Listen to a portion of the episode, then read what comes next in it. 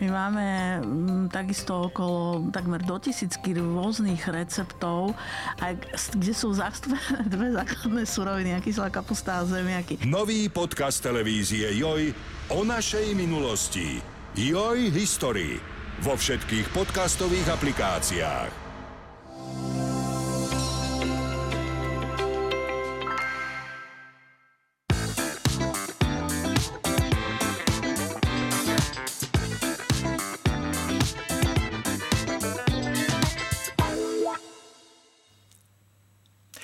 Dobrý deň prajem našim divákom aj poslucháčom. Ja sa volám Marcela Fuknová a toto je podcast o telesnom a duševnom zdraví. Zima je sezónou e, respiračných dýchacích, teda dýchacích infekcií a mnohí z nás doslova prekašľú celú zimu. Nie je však infekcia ako infekcia a nie je kašel ako kašel. Čo by sme o respiračných infekciách mali vedieť? O tom sa dnes budeme rozprávať e, s pani doktorkou pneumologičkou Katarínou Dostálovou z výboru Slovenskej pneumologickej spoločnosti. Dobrý deň, prajem pani doktorka. Dobrý deň, prajem a ďakujem veľmi pekne za pozvanie. Uh, my ďakujeme, že ste prišli, pretože vieme, že vy pneumologovia ste vyťažení veľmi. Pani doktorka, ako je to teda s tými respiračnými infekciami, že naozaj nie je infekcia ako infekcia? Oni majú rôznych pôvodcov a my keď kašleme, tak nevieme úplne presne, že prečo. Môžeme tušiť, že nejakú tú infekciu sme dostali, že niečo nám je, ale nevieme, čo za ňou stojí. Ako to je teda? Ktorí sú tí pôvodcovia? Čo, čo môže znamenať tá respiračná infekcia? Infekcia? No, vo všeobecnosti možno povedať, že viac ako 80% tých respiračných infekcií, takých tých akútnych, s ktorými sa stretneme, že zrazu sa necítim dobre, mám nejaké príznaky, sú vírusové infekcie. A e, po nejakom čase na ne môže v prípade, že teda sme sa buď nedoliečili dobre, alebo máme nejaké komplikujúce faktory nasadnúť bakteriálna infekcia.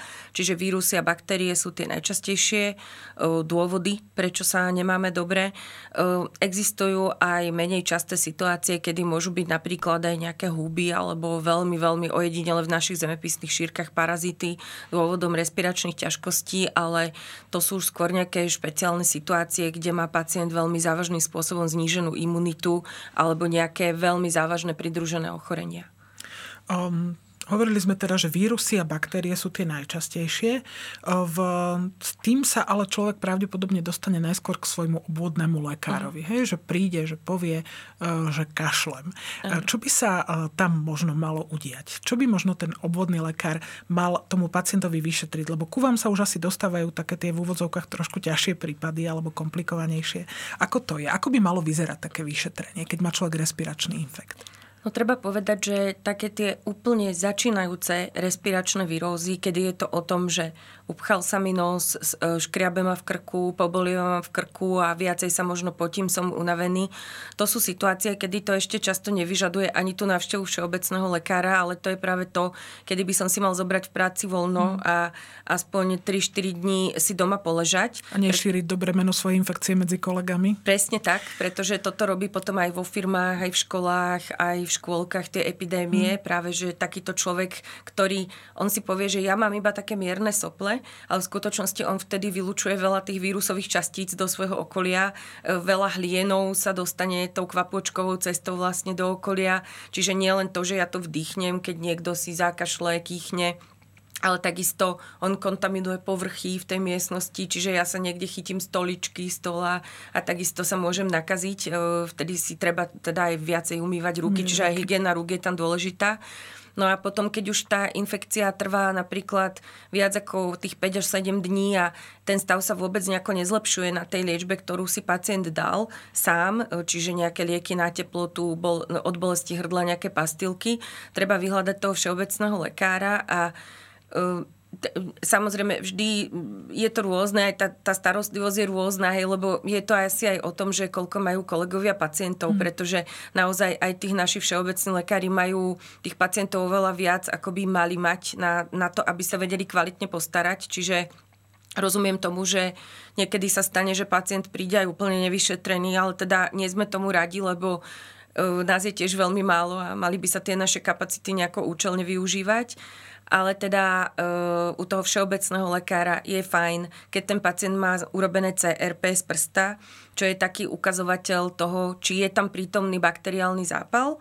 Čiže viesť liečbu ďalej podľa toho CRP je veľmi rozumné, mm-hmm. je na to veľa štúdií, čiže vieme, že pacientovi, ktorý má negatívne to CRP, pravdepodobne Zbytočne antibiotikami nepomôžeme, antibiotika. môžeme mu viac vyvolať tých nežiadúcich efektov a naopak tomu, kto má CRP, tam je norma pod 5 a keď má pacient CRP 48-50, tak nie je o čom. Tento pacient určite antibiotika potrebuje, inak sa mi bude zhoršovať.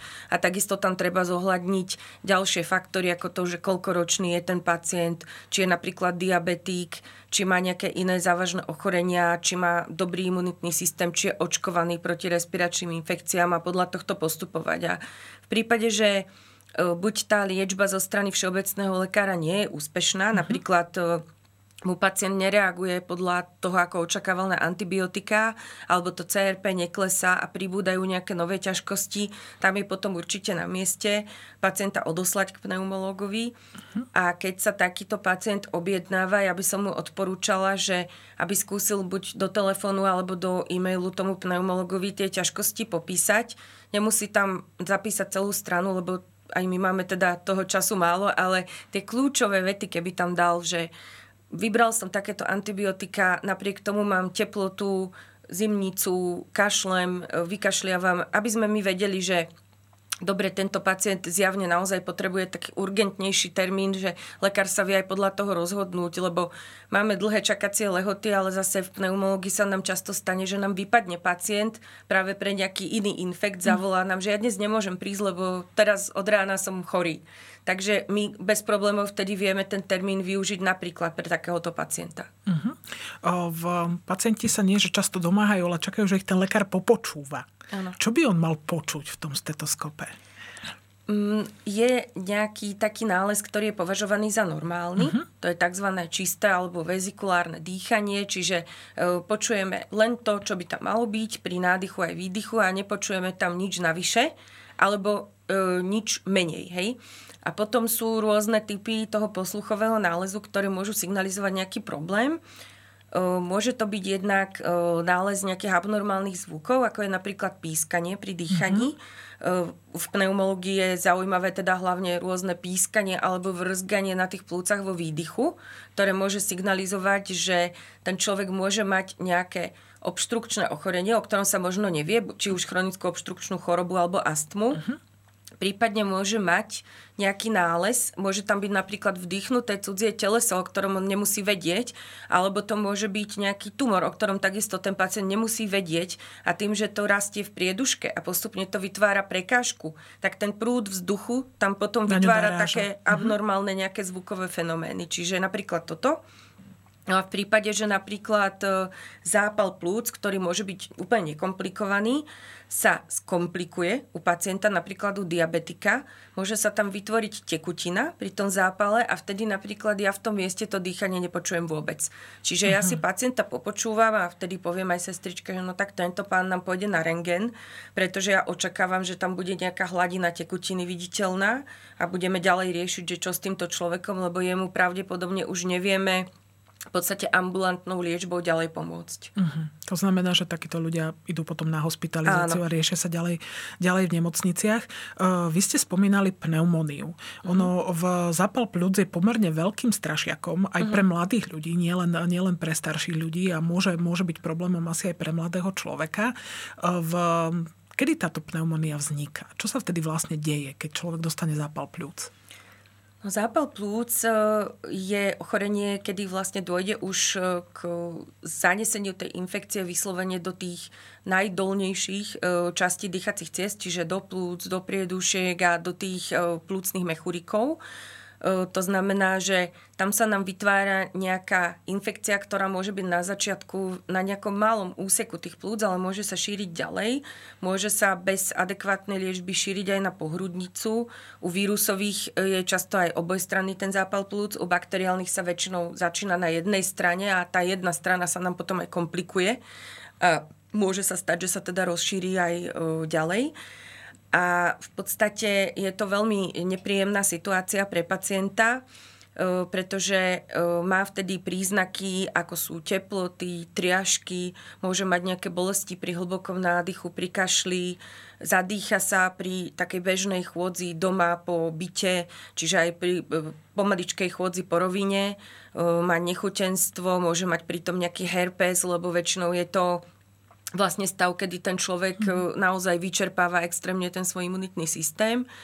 A u zdravého človeka sa s pneumóniou stretneme pomerne málo kedy. Hej. Výnimkou bola napríklad tá covidová pandémia, kedy sme vlastne mali naraz extrémne veľa ľudí so zápalom plúc, a to aj mladých a zdravých. S vírusovým to, zápalom Áno, plúc to bol vlastne. vírusový zápal plúc, mm-hmm. vírusová pneumónia a to bolo skrátka nový vyvolávateľ pre nás všetkých. Nemali sme proti nemu protilátky, e, v určitej fáze pandémie sme ešte nemohli byť zaočkovaní Čiže s opacitami tam, mliečného skla, presne, ako mi ukazoval, áno, áno, tak, presne ako hovoríte, čiže tam už vlastne, už sme vedeli vopred, čo bude mať ten človek na rengene, áno, presne ako hovoríte, mliečne sklo, že, čiže bola zápalová tekutina v tých plúcnych mechúrikoch, No a... Vyzerali dosť hrôzo strašne áno, tie nálezy naozaj. Aj tí mhm. pacienti sa mali veľmi zle a potom, čo sa týka tých uh, bakteriálnych zápalov plúc, ako sú napríklad pneumokoky, tam sú aj vyšpecifikované nejaké rizikové kategórie, uh-huh. ktoré sa k takémuto niečomu dopracujú častejšie. A to sú, uh, či už sú to deti do dvoch rokov, alebo potom pre nás dospeláckých lekárov, teda ľudia mm, nad 55, respektíve nad 60 rokov. Čiže seniory, dá sa Áno, povedať. seniory. Mm-hmm. A potom ľudia s chronickými ochoreniami. Tam sú najrizikovejší, ako som už povedala, diabetici, nejakí ťažkí kardiaci, dializovaní pacienti, pacienti s poruchami imunity, pacienti v aktívnej onkologickej liečbe a potom napríklad je taká zvláštna kategória pacientov, ktorí nemajú slezinu, Uh-huh. A to sú vlastne ľudia, ktorí buď ju nemajú, že sa kvôli narodili úrazu? bez nej, uh-huh. alebo ju nemajú napríklad kvôli úrazu, napríklad pri autonehode, krvácala mu slezina po nejakom náraze airbagu, tak sa slezina vyoperovala a ten pacient síce uh, môže pomerne pohodlne ďalej žiť, ale veľmi výrazne to ovplyvní jeho imunitný systém pretože mu e, vlastne výrazne klesá imunita voči opúzdreným baktériám, čo sú napríklad Aha. pneumokoky, hemofily, meningokoky a tak ďalej. Čiže tam je potom na jeho všeobecnom lekárovi, keď vidí takú napríklad prepušťacú správu z chirurgie, že pacient mal vyoperovanú slezinu, aby mu zabezpečil všetky očkovania, ktoré tento človek potrebuje. Lebo u neho je napríklad veľmi veľké riziko, že keď dostane pneumokokový zápal plúc, skomplikuje sa sepsou, čiže otravou okay. krvi bakteriálnou. Tamto a tá sepsa naozaj nastupuje pomerne rýchlo Áno. a tam treba skutočne, skutočne rýchlo konať. Keď ste hovorili o tých očkovaniach, proti pneumokokom existujú očkovania. Vieme to, u detí to dokonca sa myslím zaradilo medzi povinné očkovania. Áno. U starších ľudí je to teda tak, že lekári naozaj by ich mali k tomu vyzývať. Využívajú to ľudia u nás? Dávajú si ľudia tieto očkovania proti pneumokokom? Alebo sa tomu bránia? Aká je vaša skúsenosť? Sú očkovaní títo pacienti? No, v podstate u tej dospelej populácie je to podľa výhľašky, ktoré číslo si teraz neviem z pamäti vyloviť, je to povinné u pacientov v DSS-kách, uh-huh. ktorí sa stávajú teda rezidentmi DSS-iek. Lebo tam to sú vyslovené ano. ako hniezda týchto infekcií. Presne, ale napriek tak... tomu musím povedať, že je tam mnoho stále nezaočkovaných, mm-hmm. lebo uh, niekedy sú tam nejaké obštrukcie, že napríklad v tej DSS, keď to nejako kapacitne nezvládajú, nestihajú, alebo aj sa stane, že na strane príbuzných tých pacientov sa stane, že si ten človek nepraje, aby ten jeho, ja neviem, otec, mama, mm. ktorý je umiestnený v DSS, bol zaočkovaný. Tam tie dôvody to ťažko akože ťažko pochopiť. pochopiť pre nás. A potom, e, čo sa týka tej populácie, ktorá to má ako odporúčené, ideálne je, keď im to odporúči všeobecný lekár. Aj ideálna situácia je, keď je aký ten dobrý vzťah medzi pacientom a všeobecným lekárom, založený na dôvere, kde vlastne ten pacient to, čo mu odporúči ten lekár, vezme za svoje teda a nechá si to očkovanie aj aplikovať. Napriek tomu teda máme dosť veľa ľudí v tých rizikových kategóriách nezaočkovaných, čiže často sa stane, že aj my na ambulancii teda ponúkneme takému pacientovi, hlavne keď je to nejaký starší pacient, čo dajme tomu má nejaké problémy s mobilitou a už teda prišiel napríklad z prievode príbuzného k nám na ambulanciu, tak my ho nezriedka zaočkujeme u nás, mm. lebo keď mu to vysvetlí ten lekár, že na čo to je, že ho to môže naozaj chrániť, tak e, ten to pacient... môže zachrániť život presne, doslova. Pacient naozaj. Prejaví záujem a teraz napríklad, čo sú najnovšie vakcíny, dostupné len od minulého roku, v podstate podľa tých aktuálnych poznatkov nebude treba ani preočkovávanie. Čiže to je vynikajúca výhoda pre toho pacienta dostať jednu inekciu presne uh-huh. a má ochranu proti 20 typom pneumokoka. Pani doktorka, keď sa napríklad stane, to sa vyslovene naozaj servisne pýtam pre ľudí, ktorí sa o takýchto ľudí starajú, dajme tomu, že existuje nosiči pneumokoka. Sú napríklad ľudia, ktorí majú pneumokoka v hrdle, uh-huh. neviem, pritom sú sami zdraví, fungujú normálne, ale majú takéhoto seniora pri sebe. Je napríklad dobrý nápad, aby sa aj oni dali zaočkovať?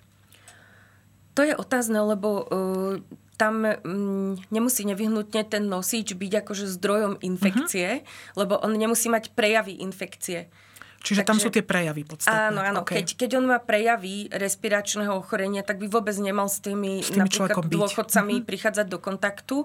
Pokiaľ je len teda známe u neho nejaké nosičstvo, um, ono, to nosičstvo je väčšinou prechodné, a to nosičstvo u toho človeka, ktorý, ktorý je nosičom, e, spôsobuje lepšiu imunitnú odpoveď na niektoré typy toho pneumokoka a väčšinou to nie je teda stav, ktorý by u neho už dlhodobo pretrvával.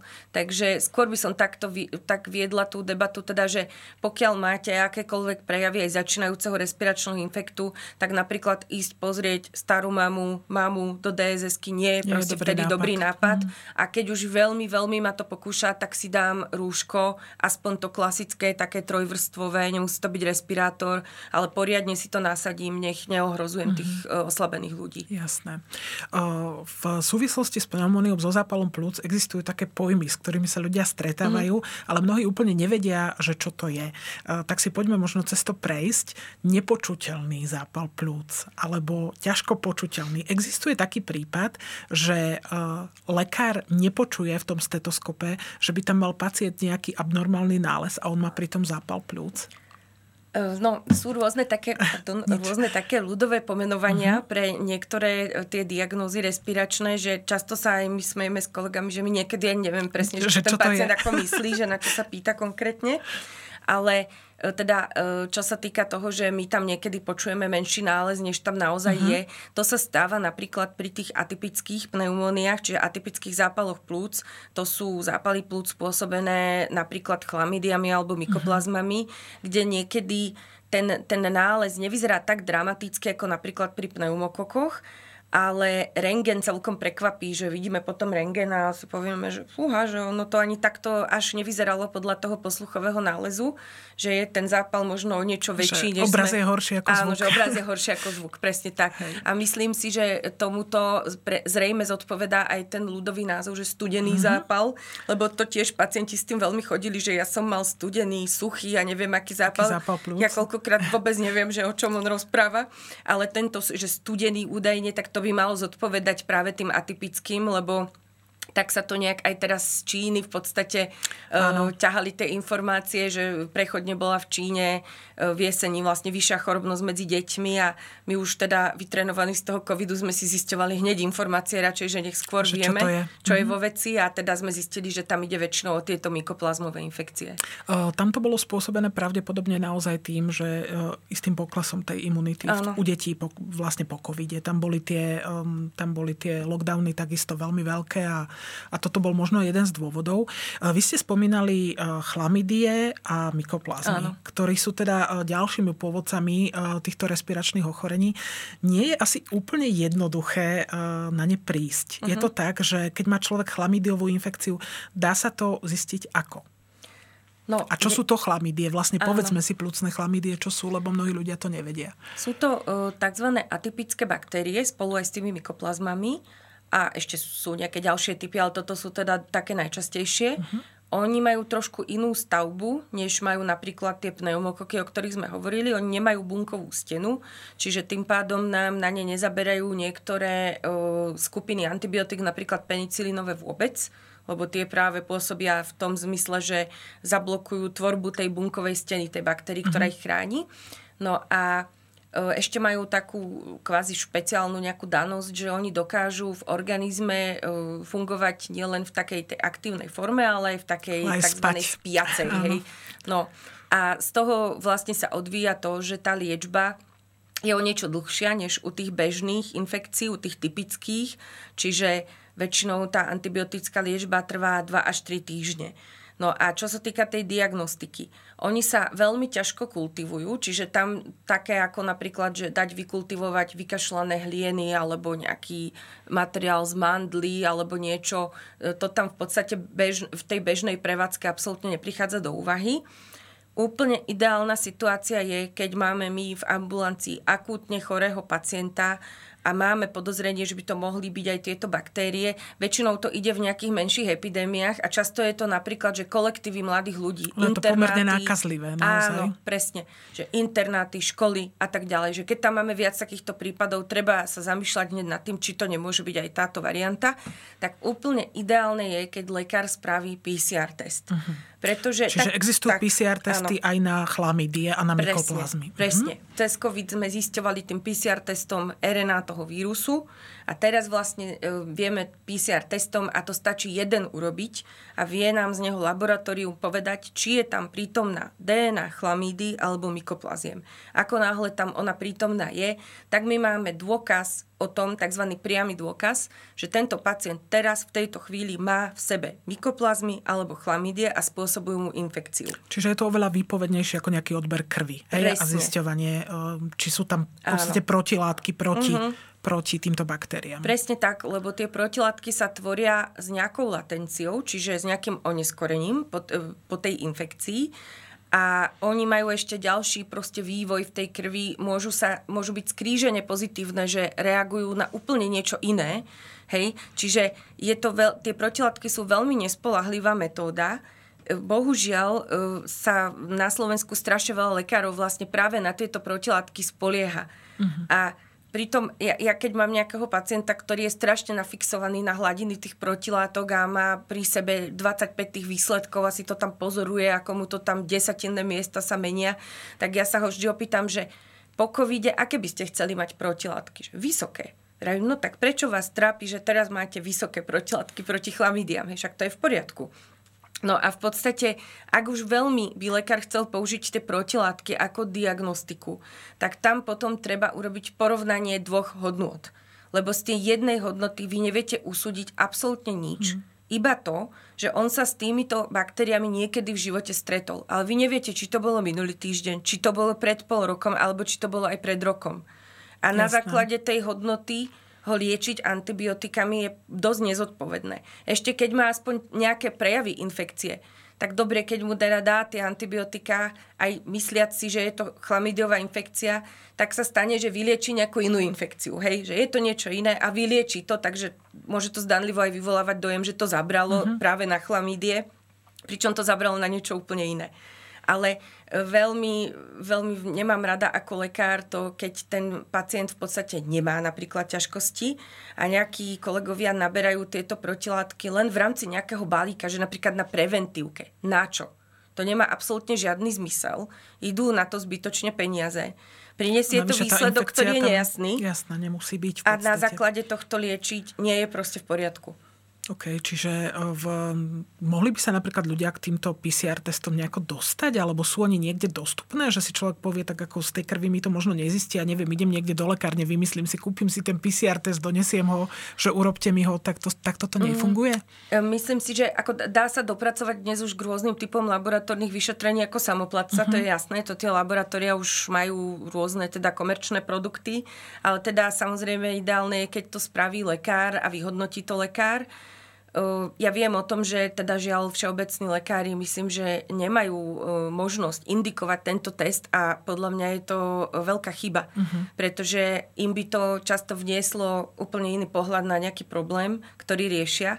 Čiže ja by som veľmi bola rada, keby sa toto nejako vyriešilo, že by to mohli robiť, lebo mali by mať tú možnosť. Uh-huh. Prichádzajú k vám už pacienti napríklad s tým, že majú rengen plúc, že chodia so snímkou, ako to je? To by sme boli veľmi radi. Mm-hmm. Aj by sme mali tým pádom uh, možnosť vyšetriť ako keby viac pacientov, lebo u nás by tie časové prestoje uh, sa zredukovali. U nás mm-hmm. často sú prestoje, hlavne v dobedných hodinách, keď máme k dispozícii rengen, že idú nám naraz traja, štyria ľudia na rengen, mm. kde strávia nejaký čas, kým sa zase vrátia, lebo však viacero lekárov z polikliniky posiela naraz na rengen. Nie je to nejako skoordinované a tým pádom sa stane, že e, ja tam mám fázy, kedy pol hodinu si robím iba nejakú mhm. administratívu, lebo všetkých mám na rengene a potom sa mi všetci naraz vrátia.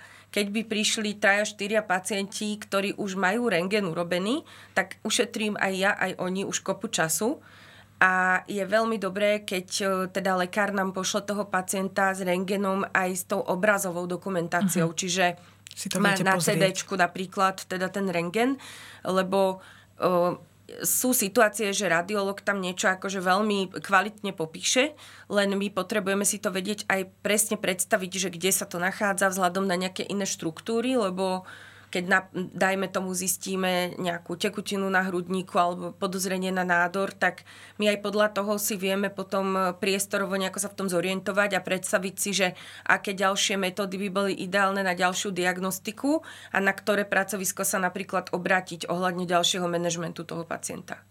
Uh, jasné, keď ste uh, hovorili o tých tumoroch, v podstate uh-huh. o, o nádoroch plúc, ktoré sú teda na Slovensku uh, pomerne časté, uh-huh. bohužiaľ, my patríme, myslím, uh, u mužov je to veľmi vysoké aj v rámci sveta. Uh-huh. Myslím, že my sme druhý alebo tretí na uh-huh. svete, čiže, čiže tie, uh, naozaj tie čísla nie sú dobré.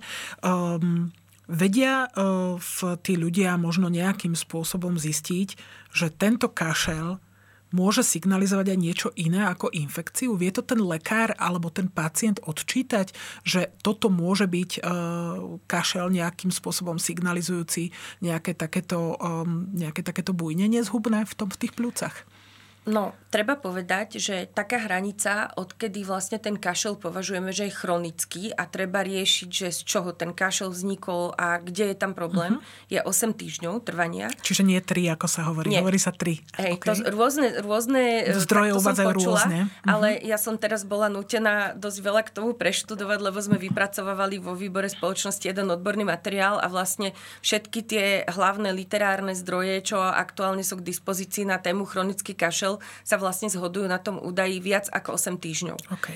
Čiže dovtedy to môže byť napríklad kašel pri infekcii, potom nejaký kašel ešte pretrvávajúci po infekcii. To teraz veľa, veľa ľudí povie, že a to poznám, lebo napríklad po covide bežne pacient 4 až 6 týždňov kľudne môže ešte mať kašel, lebo tie vírusové infekcie aj po chrípke, tie vírusové infekcie majú často veľmi agresívny vplyv na tie slíznice a u niektorých pacientov oni v podstate navodia krátkodobo stav podobný astme. Mm-hmm. Čiže takú zvyšenú reaktivitu Čiže na to rôzne trvá, kým podnety. sa zotaví tá Presne. Mm-hmm. Čiže tie priedušky sú oveľa citlivejšie na chlad, prechod e, z interiéru do exteriéru a naopak sa ma to rozkašle na kúrenie, keď je prekúrená miestnosť, rôzne inhalačné vnemy a tak. No a v podstate e, môže to byť aj pacient, ktorý už kašľal predtým, napríklad fajčiar, že mal taký ten svoj typický kašel fajčiarsky, ktorý oni majú väčšinou v ranných hodinách, ktorý je aj s nejakou hlienotvorbou, aj vykašľú niečo.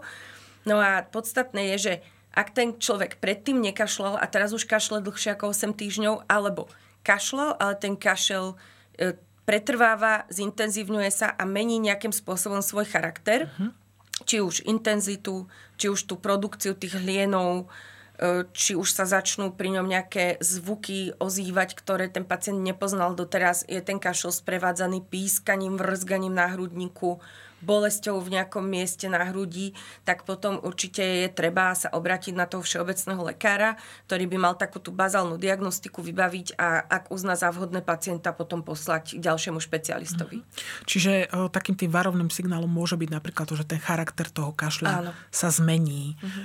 V Poznáme aj také pojmy, že mokrý kašel, suchý kašel. Uh-huh. Svedčia jednotlivé tie druhy e, toho kašla e, pre nejakú infekciu? Že keď je to suchý kašel, môže to byť vírus. Keď je to mokrý kašel, je to možno už vykašliavanie nejakej, ne, pri nejakom bakteriálnom zápale. Mm, je to, ne, tak? Nemusí to takto byť 100%, lebo keď si predstavíte takú bežnú výrozu, tak na začiatku vás škriabe v krku, Čiže kašlete sucho, lebo je to na tom princípe, že mám nejakú iritáciu v nosohltane a dráždi ma to.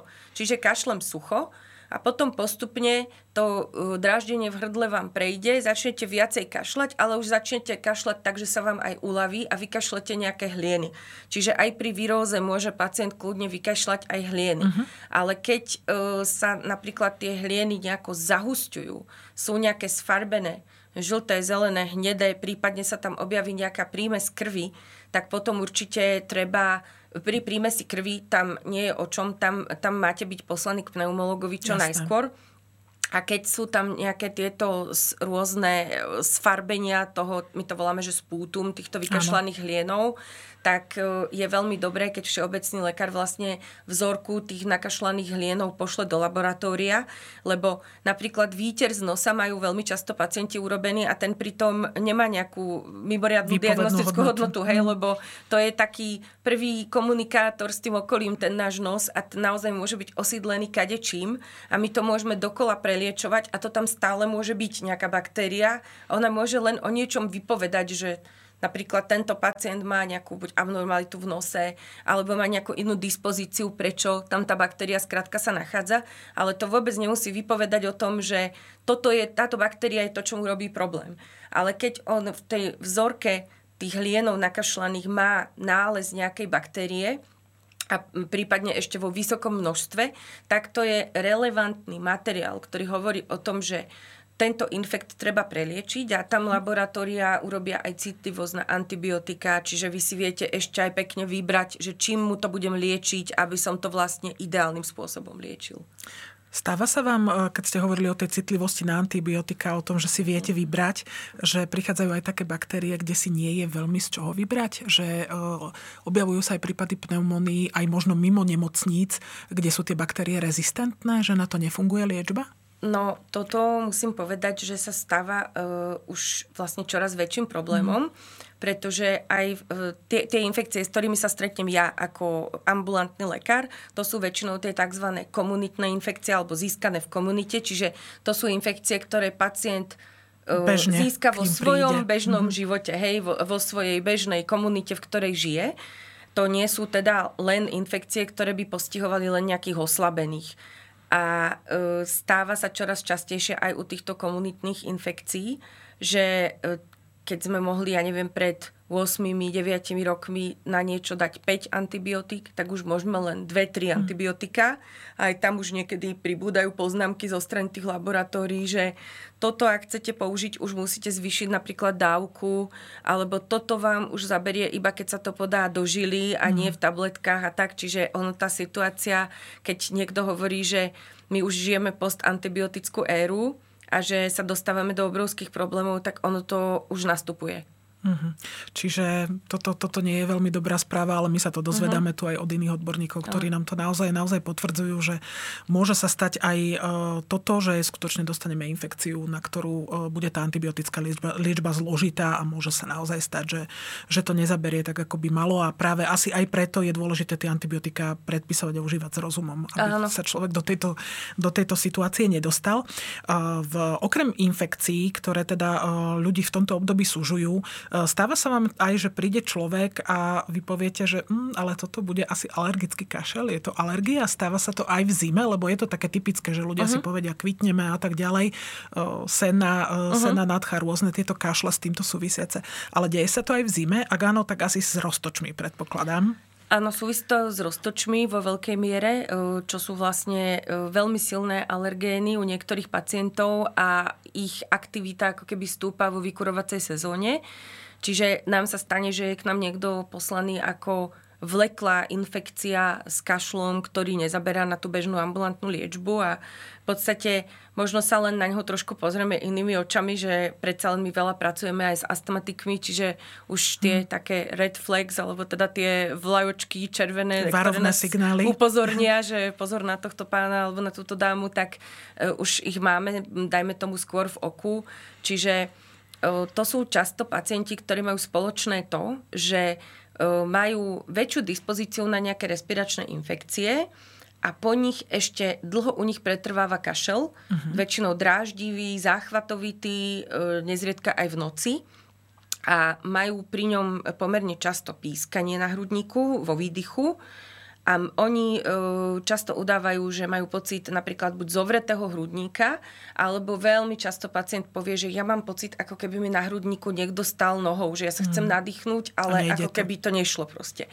Čiže u takéhoto pacienta my hneď spozornieme.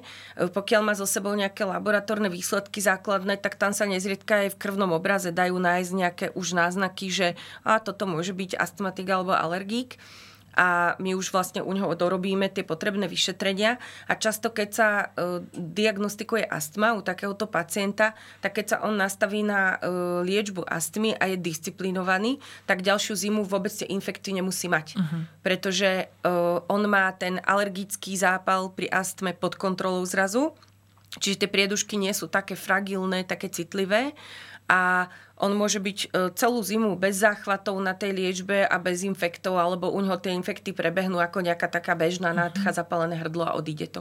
Čiže keď je tam ako, ako keby taká väčšia pohotovosť k infekciám, uh-huh. tak človek by mal spozorniť, že toto môže uh-huh. byť na alergickom základe a treba sa dať, možno, uh-huh. že aj k tomu alergologovi, imunologovi ísť uh-huh. a dať si, dať si tieto veci zistiť.